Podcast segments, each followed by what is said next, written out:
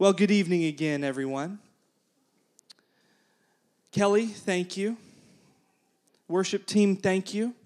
I like the different vibe and the different look, and I like that Mr. John hopped in on that bass.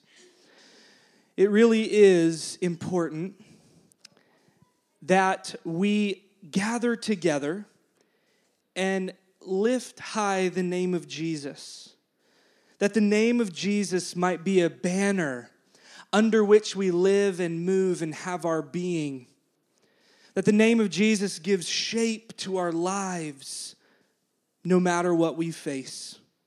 So we come together every week and we remind each other of good news.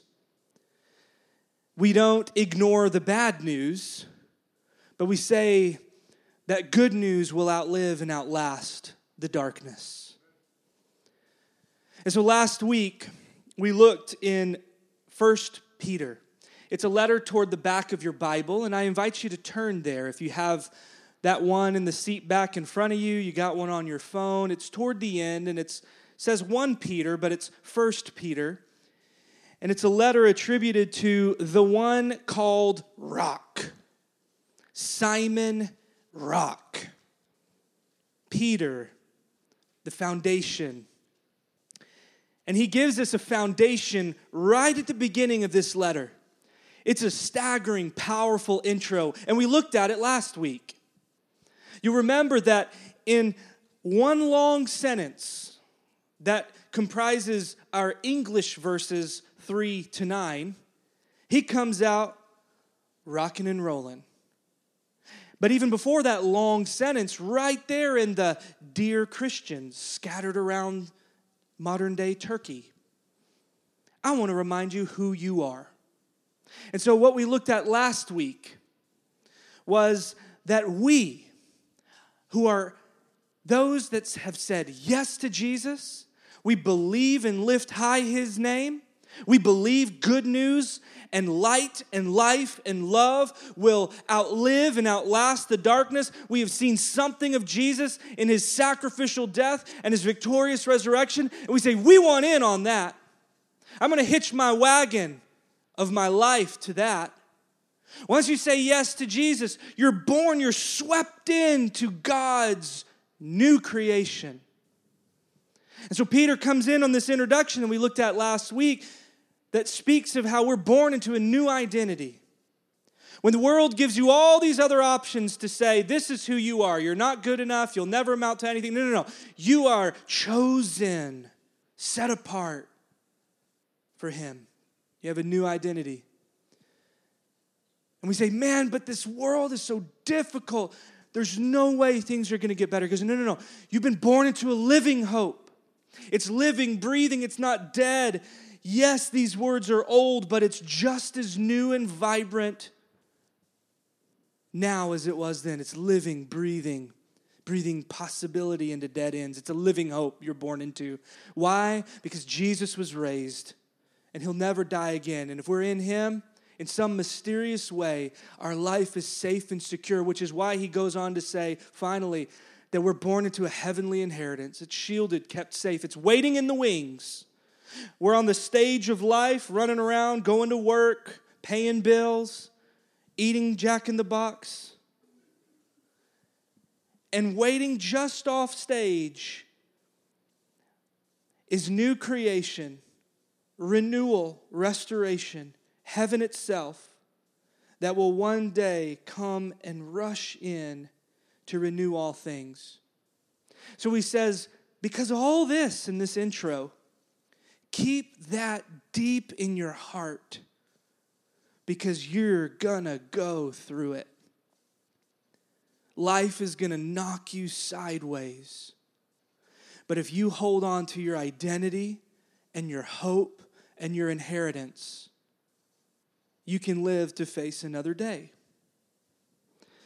So there's more to be explored, I think, in this passage in light of the terrible events of around this time last week. I feel that way because in our neighborhood groups, we were still trying to move a new identity and a living hope and a heavenly inheritance, listen, from theory and something to preach about and read about. We're trying to move it from theory to practice. Embodied. Can I keep going even though it's dark? So there's more to be explored, and this question needs to be asked.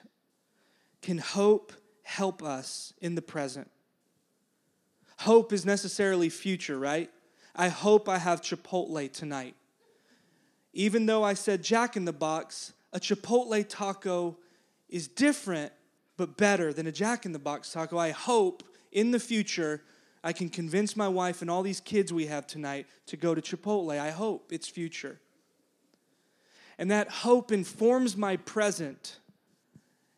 And this is a silly way of saying a hard and heavy thing. Can this kind of hope we talked about last week really actually make a lick of difference in our present tense? So if you don't like what follows in the next few minutes, go back and listen to last week's sermon. It's about the same passage that I'm going to read to you now. But this evening, we're going to explore this again, and we're going to ask this question, can hope help? Can hope help in our present state? So listen to these words, and we're going to pay more attention to the end than we did last week. But let's start in verse 1 of 1 Peter. Peter, an apostle of Jesus Christ, to God's elect, exiles scattered throughout the provinces of Pontus, Galatia, Cappadocia, Asia, and Bithynia. That's like saying from Denton to DeSoto and Terrell to Fort Worth. That's what he's saying. Here, there, and everywhere. All you have been scattered. You have been chosen according to the foreknowledge of God the Father through the sanctifying, that's the holy-making work of the Spirit, to be obedient to Jesus Christ and sprinkled with his blood. Sanctified, set apart, that's your identity. Grace and peace be yours in abundance. Now begins a long sentence in verse 3. Praise be to the God and Father of our Lord Jesus Christ. In his great mercy, he has given us new birth into a living hope through the resurrection of Jesus Christ from the dead, and into an inheritance that can never perish, spoil, or fade. This inheritance is kept. Remember, it's kept in heaven for you. You who through faith are shielded by God's power until that coming of salvation, waiting in the wings, ready to be revealed in the last time. And in all this, you can rejoice, though now for a little while you may have had to suffer grief in all kinds of trials. Can I get an amen? Amen. But you see, these have come so that the proven genuineness of your faith that's of greater worth than gold, and gold which perishes even though it's refined by fire, that this may result in praise, glory, and honor when Jesus Christ is revealed. Jesus Christ, though you've not seen him, you love him. And even though you do not now see him, you believe in him and are filled with inexpressible and glorious joy. For you are receiving the end result of your faith, the salvation of your souls. We read it last week. We read it this week. The word of God for the people of God. And we say, thanks be to God. Can hope help us in the present tense? There are two ends of the religious spectrum that give us a response to pain, struggle, suffering, evil. I think two ends of the religious spectrum have been offered to humanity. Two of them are these. The first is this: life is suffering. This is the first noble truth of Buddhism. The second is everything is awesome. Those who have ears to hear, let them hear. This, of course, is the first tenet of Lego movie Christianity. How many of you have seen The Great first Lego Movie. If you haven't, get after it. It's worth it. I don't care if you're older than 10 years old. It is powerful. It's awesome. Everything is Awesome is the song that is a sort of unofficial anthem for Bricksburg, the place that the action of the movie originates. Everybody sings it. Everything is awesome. And we're going to talk more about it in a minute. But first, I want to return to that life is suffering. How many of you have heard this before? If you've been familiar with Buddhism. Now, here's the deal. Buddhism has four noble truths. And just like Christianity, there are different sects and teachings and denominations, but the four noble truths of Buddhism are foundational principles agreed upon by every branch, all schools. And noble truths is not a great English translation. It's really like truths for the noble, truths for people who get it. People like Buddha who have transcended and understood life is suffering. And thus Americans, or those who live in Bricksburg and Legoland, go, that is rough. Life is suffering. That word suffering is a sort of unhappiness, dissatisfaction. Life is unpleasant, it's unsatisfying, and you just need to know that this is the baseline experience for every human being in existence. Life is suffering, one end of the religious spectrum. So when bad things happen, you're told it comes with the dinner. You order life, and it comes with the side of suffering and unhappiness. Life is suffering. The first noble truth of Buddhism. One end of the religious spectrum when it comes to the hard stuff of life. But then on the other side, we have Everything is Awesome. And that song has some lyrics that sound like this. Everything is cool when you're part of the team. Everything is awesome when you're living out a dream. That sounds great. Let's hear some verses. Have you heard the news? Everyone's talking. Life is good because everything's awesome. Lost my job. That's a new opportunity. More free time for my awesome community. Stepped in mud. Now I got brown shoes. It's awesome to win. And it's awesome to lose. The word of Lego for the people of... Sorry. Everything is Awesome. Lego Movie Christianity takes all the hard stuff of life and minimize it. It's a refusal to name that I didn't want brown shoes when I stepped in mud. Sure, I've got free time, but I also like to have a job to eat. It's a refusal to name suffering, loss, and evil. It's a refusal to look it in the eye and say, you stink. Everything is not awesome. But you can see why it's an anthem that everybody in Bricksburg loves to sing, because it's easier to swallow. Turn that frown upside down. The problem is it never reckons with the fact that sometimes we're just going to have to frown. Now, it's true that Peter, James, and Paul, those in the New Testament, say, rejoice when you suffer. Did anybody just hear that in 1 Peter? James says, count it joy when you go through trials. And we sit there and scratch our head, and it sounds like you're singing Lego Movie Christianity. But what Paul and Peter and James is actually teaching is something that holds both of these truths together in the nail-scarred hands of Jesus. Something that I would like to call living hope Christianity. I'm going to drop another movie on you.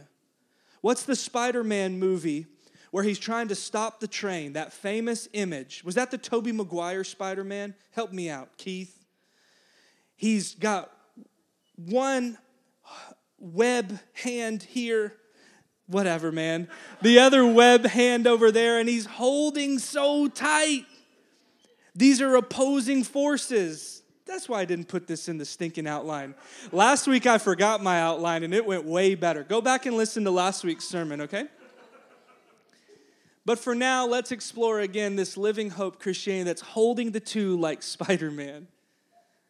But better than Spider-Man, what we see is a resounding tradition in the Psalms of God that say, where are you? This stinks, but I'm still going to trust in you. We just sang a modern day lament psalm. When you don't move the mountains, when you don't do what I asked, when life looks like Buddhism suffering, I will trust in you. It's not everything is awesome and I love my brown shoes. It's even in the midst of the valley, I'll believe that you're with me and that you're going to get me through. And I see that even the risen Jesus, who's the anchor of our living hope, has the scars of death. There's something about the tension of saying, yes, there is suffering, and yes, everything will be awesome, but I still have to go through death and darkness. But living hope Christianity doesn't ignore suffering. It looks it straight in the eye. It doesn't ignore violence. It looks it straight in the eye. And it says, you don't get the last word. This is how hope helps us in the present. The alternative is when facing crucifixion, when facing abandonment, when facing illness, when facing loss, when facing abandonment and struggle, we remember that Jesus models the tension by saying, I've told you these things so that in me you may have peace. Listen, in this world you will have trouble, but take heart. I have overcome the world. Living hope Christianity gives us reasons to sing, and that's one way that hope helps us in the present. That I may be feeling loss and pain, and it is not awesome, but I trust that loss and pain has an expiration date, and that He really will make all things new. Last week, we saw that a living hope breathes possibility into dead ends, peace into anxiety, praise into sorrow. A living hope is active and adaptive in the varied terrain of life. I need you to understand that if life is suffering isn't working for you, if everything is awesome isn't working for you, a living hope looks suffering in the face and says, but death and sickness will be defeated and every tear will be wiped away. A living hope works when everything is awesome just as well as it does when everything is not awesome. It's active and adaptive, breathing life as you walk through the valley as well as the green pastures, because a living hope is anchored in Jesus, our good shepherd. This is why Peter says what he says in the first chapter. You can rejoice even though you're getting beat up and smacked in the mouth. And they say, why? Because your faith is getting refined and tested. I love the way that Eugene Peterson puts it in his translation called The Message. Kristen read this in our group on Wednesday, and it breathed life into that complicated section of verses, and I think it really captures what Peter is getting at.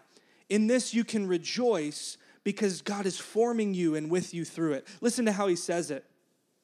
I know how great this makes you feel, even though you've had to put up with every kind of aggravation in the meantime. Pure gold put into the fire comes out of it proved pure.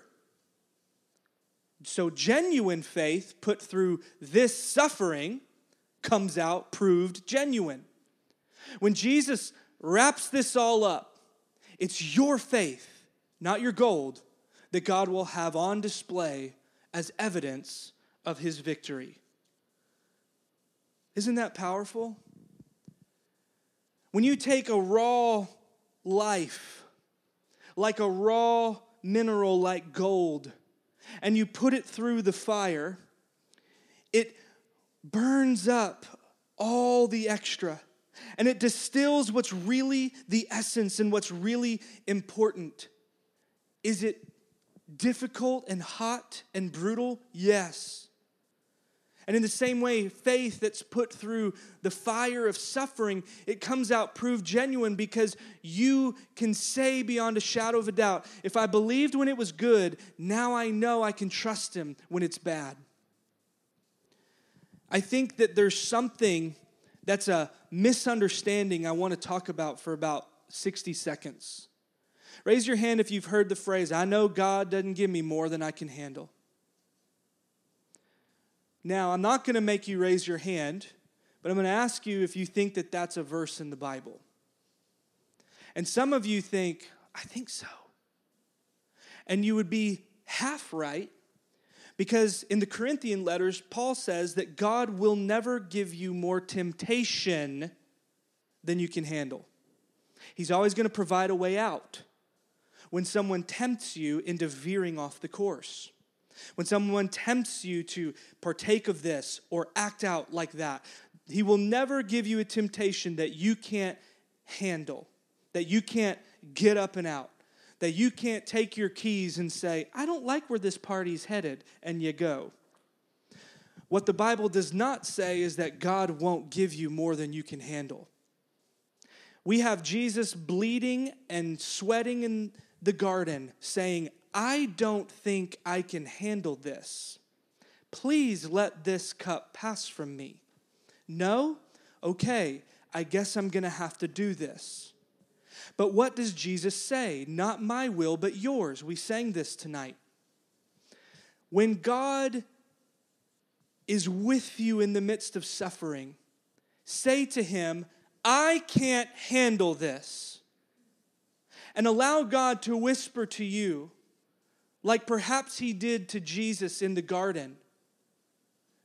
I know you can't, but that's why I'm here. Of course you can't handle it. We can't handle what we saw last week. I can't handle the fact that that was the 199th one. That there's been more mass shootings than days of the year. I can't handle that. I can hardly handle sending my kids off to school.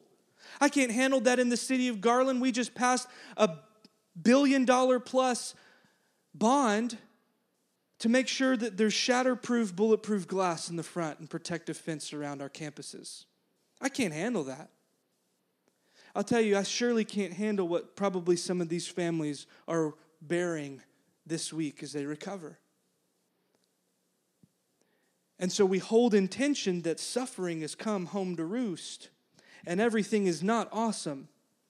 So can hope help us lean in and say, I can't handle this. But God has given us a community and a Savior to walk with us through it and to shoulder that burden that we can't bear alone. There's this ancient Japanese art form called kintsugi. If this looks familiar to you, you've seen it. But I want to remind you that it's not just painted on. Kintsugi, you may be familiar, is the art form of mending broken pottery, and the word literally means to join with gold. The pottery breaks and shatters, and the fragments are then carefully glued with tree sap, and it's set to dry, and then it's adorned with gold in the cracks.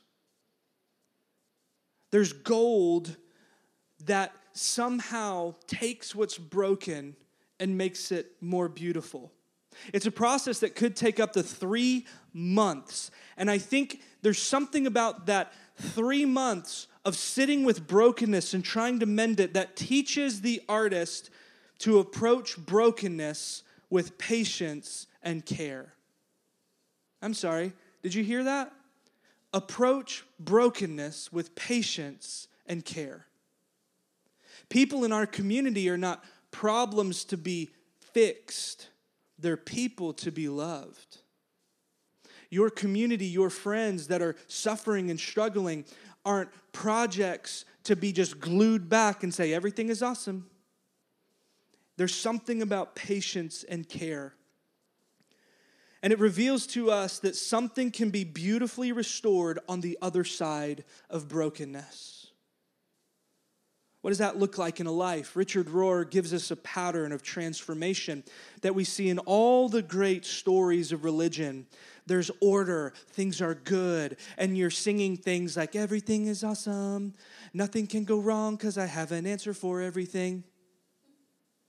But what happens is your good and safe and solid simplicity in the system and everything is awesome. Change is to be avoided. Explanations are easy. The universe is tidy and predictable. Everything is awesome. And this is probably how you felt when you first said yes to Jesus.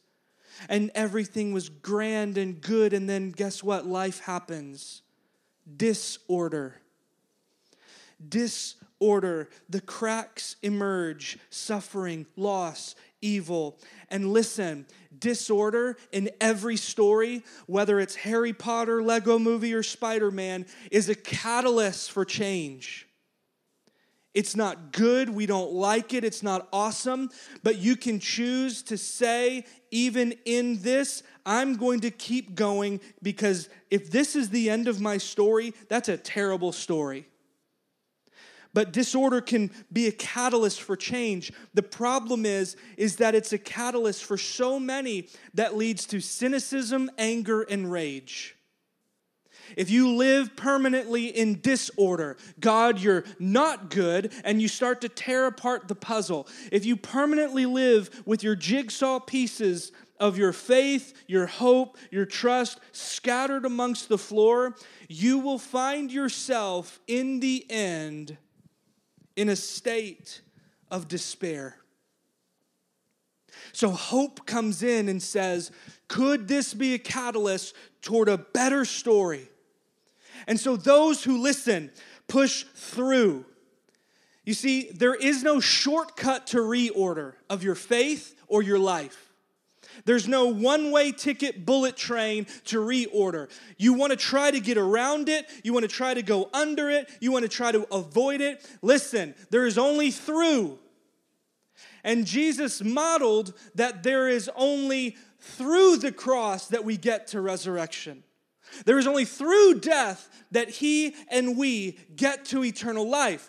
The story of the Bible, from Exodus to exile to promised land, from the cross to death to resurrection, from creation and its good to fall and sin to new creation, is always one that goes through darkness.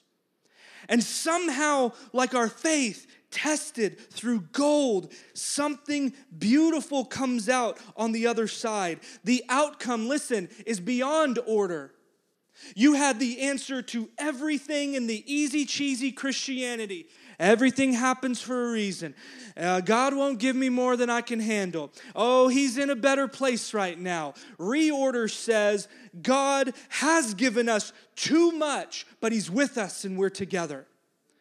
God has brought this person into his care and he is in a better place. But the sting of death stings now. It's terrible. Reorder says there's something about the cracks that includes and transcends the easy answers of life is suffering and everything is awesome. Because through darkness and disorder, through death, we can see that resurrection is available to us. And that hope can help us on our journey through it now. Can hope help? Where are you in your story of order, disorder, and reorder? Where are you when the cracks in your carefully held systems of how America and the world ought to be squared away gets a little bit disordered? Where are you when your view of God is such that it can't weather the storm? Well, let me close with two brief invitations for you to help you on your way through. This is what I want to leave you with. The first invitation I want to invite you to that I think is part of what Peter is getting at here and in the rest of his letter is to lean hard into community. I've heard this phrase, but I can't tell who originated it. Community is a buffer for trauma. Did you see the human impulse in Allen to place crosses and flowers and remembrances? I heard someone on the news who was just a community volunteer who was there to show up and tend that place and make sure that people knew there was a place they could come. And she said, they offer these things to let others know, I was here, I was thinking of you, I am broken with you. There's a human impulse to reach out. But understand this, community doesn't happen by accident. Our togetherness has to be cultivated. Our church, one of the things I love about it, we're almost 8 years old as the neighborhood church. And man, the thing that I always told people when they say, well, you're little, I said, yeah, but we know each other. And there's something about getting a taste for someone to call. There's something about being known when you're not there. There's something about playing dominoes till 3 o'clock in the morning like you knuckleheads did a couple months ago at my house. There's something about this. And then COVID came and it brought a whole mess of disorder. And we're in the reorder phase, and you got to know that it takes intention. Check in on each other. Pray for one another. Put this in your back pocket. When you're driving and someone pops into your head, take it the next step and say a 2-sentence prayer. When I'm driving down Garland Road and I'm driving by where Pat lives, God bless Pat. When you're going to Chipotle later tonight and I had to go to Jack in the Box, say, God, help Adam. It's cultivated with intention. There are 100 times when the New Testament says one another. Our faith is meant to be lived in community, and it's cultivated with intention. The second invitation is to hold tight to Jesus and what you know is true. I love the way that Peter concludes that sentence. You've never seen him, but you love him. You don't see him now, but you believe in him. And so faith, listen, is not at all a synonym for certainty. You might not see it because this projector stinks, but faith does not equal certainty. Quite the opposite. Faith is believing in spite of seeing. Faith equals trust. I trust that my friend is going to pick me up even though he's late and not answering my calls, but I know him well enough to know he wouldn't bail on me without something else I'm not completely aware of.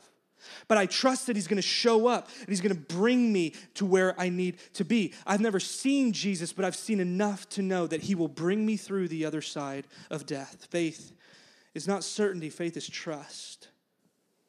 And hope can help when we lean on one another and we lean on Jesus and say, I can't prove a thing, but there's something about you that dares me and compels me to go through to the other side. So finally, I want to close with this thought. Pastor Greg Boyd in the Twin Cities, who is a preacher, theologian, author, shared something years ago after a traumatic event in their city. And it involved the loss of life of children.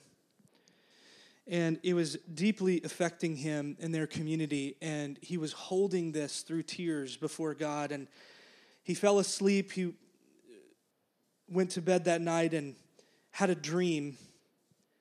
And in his dream, he saw a playground.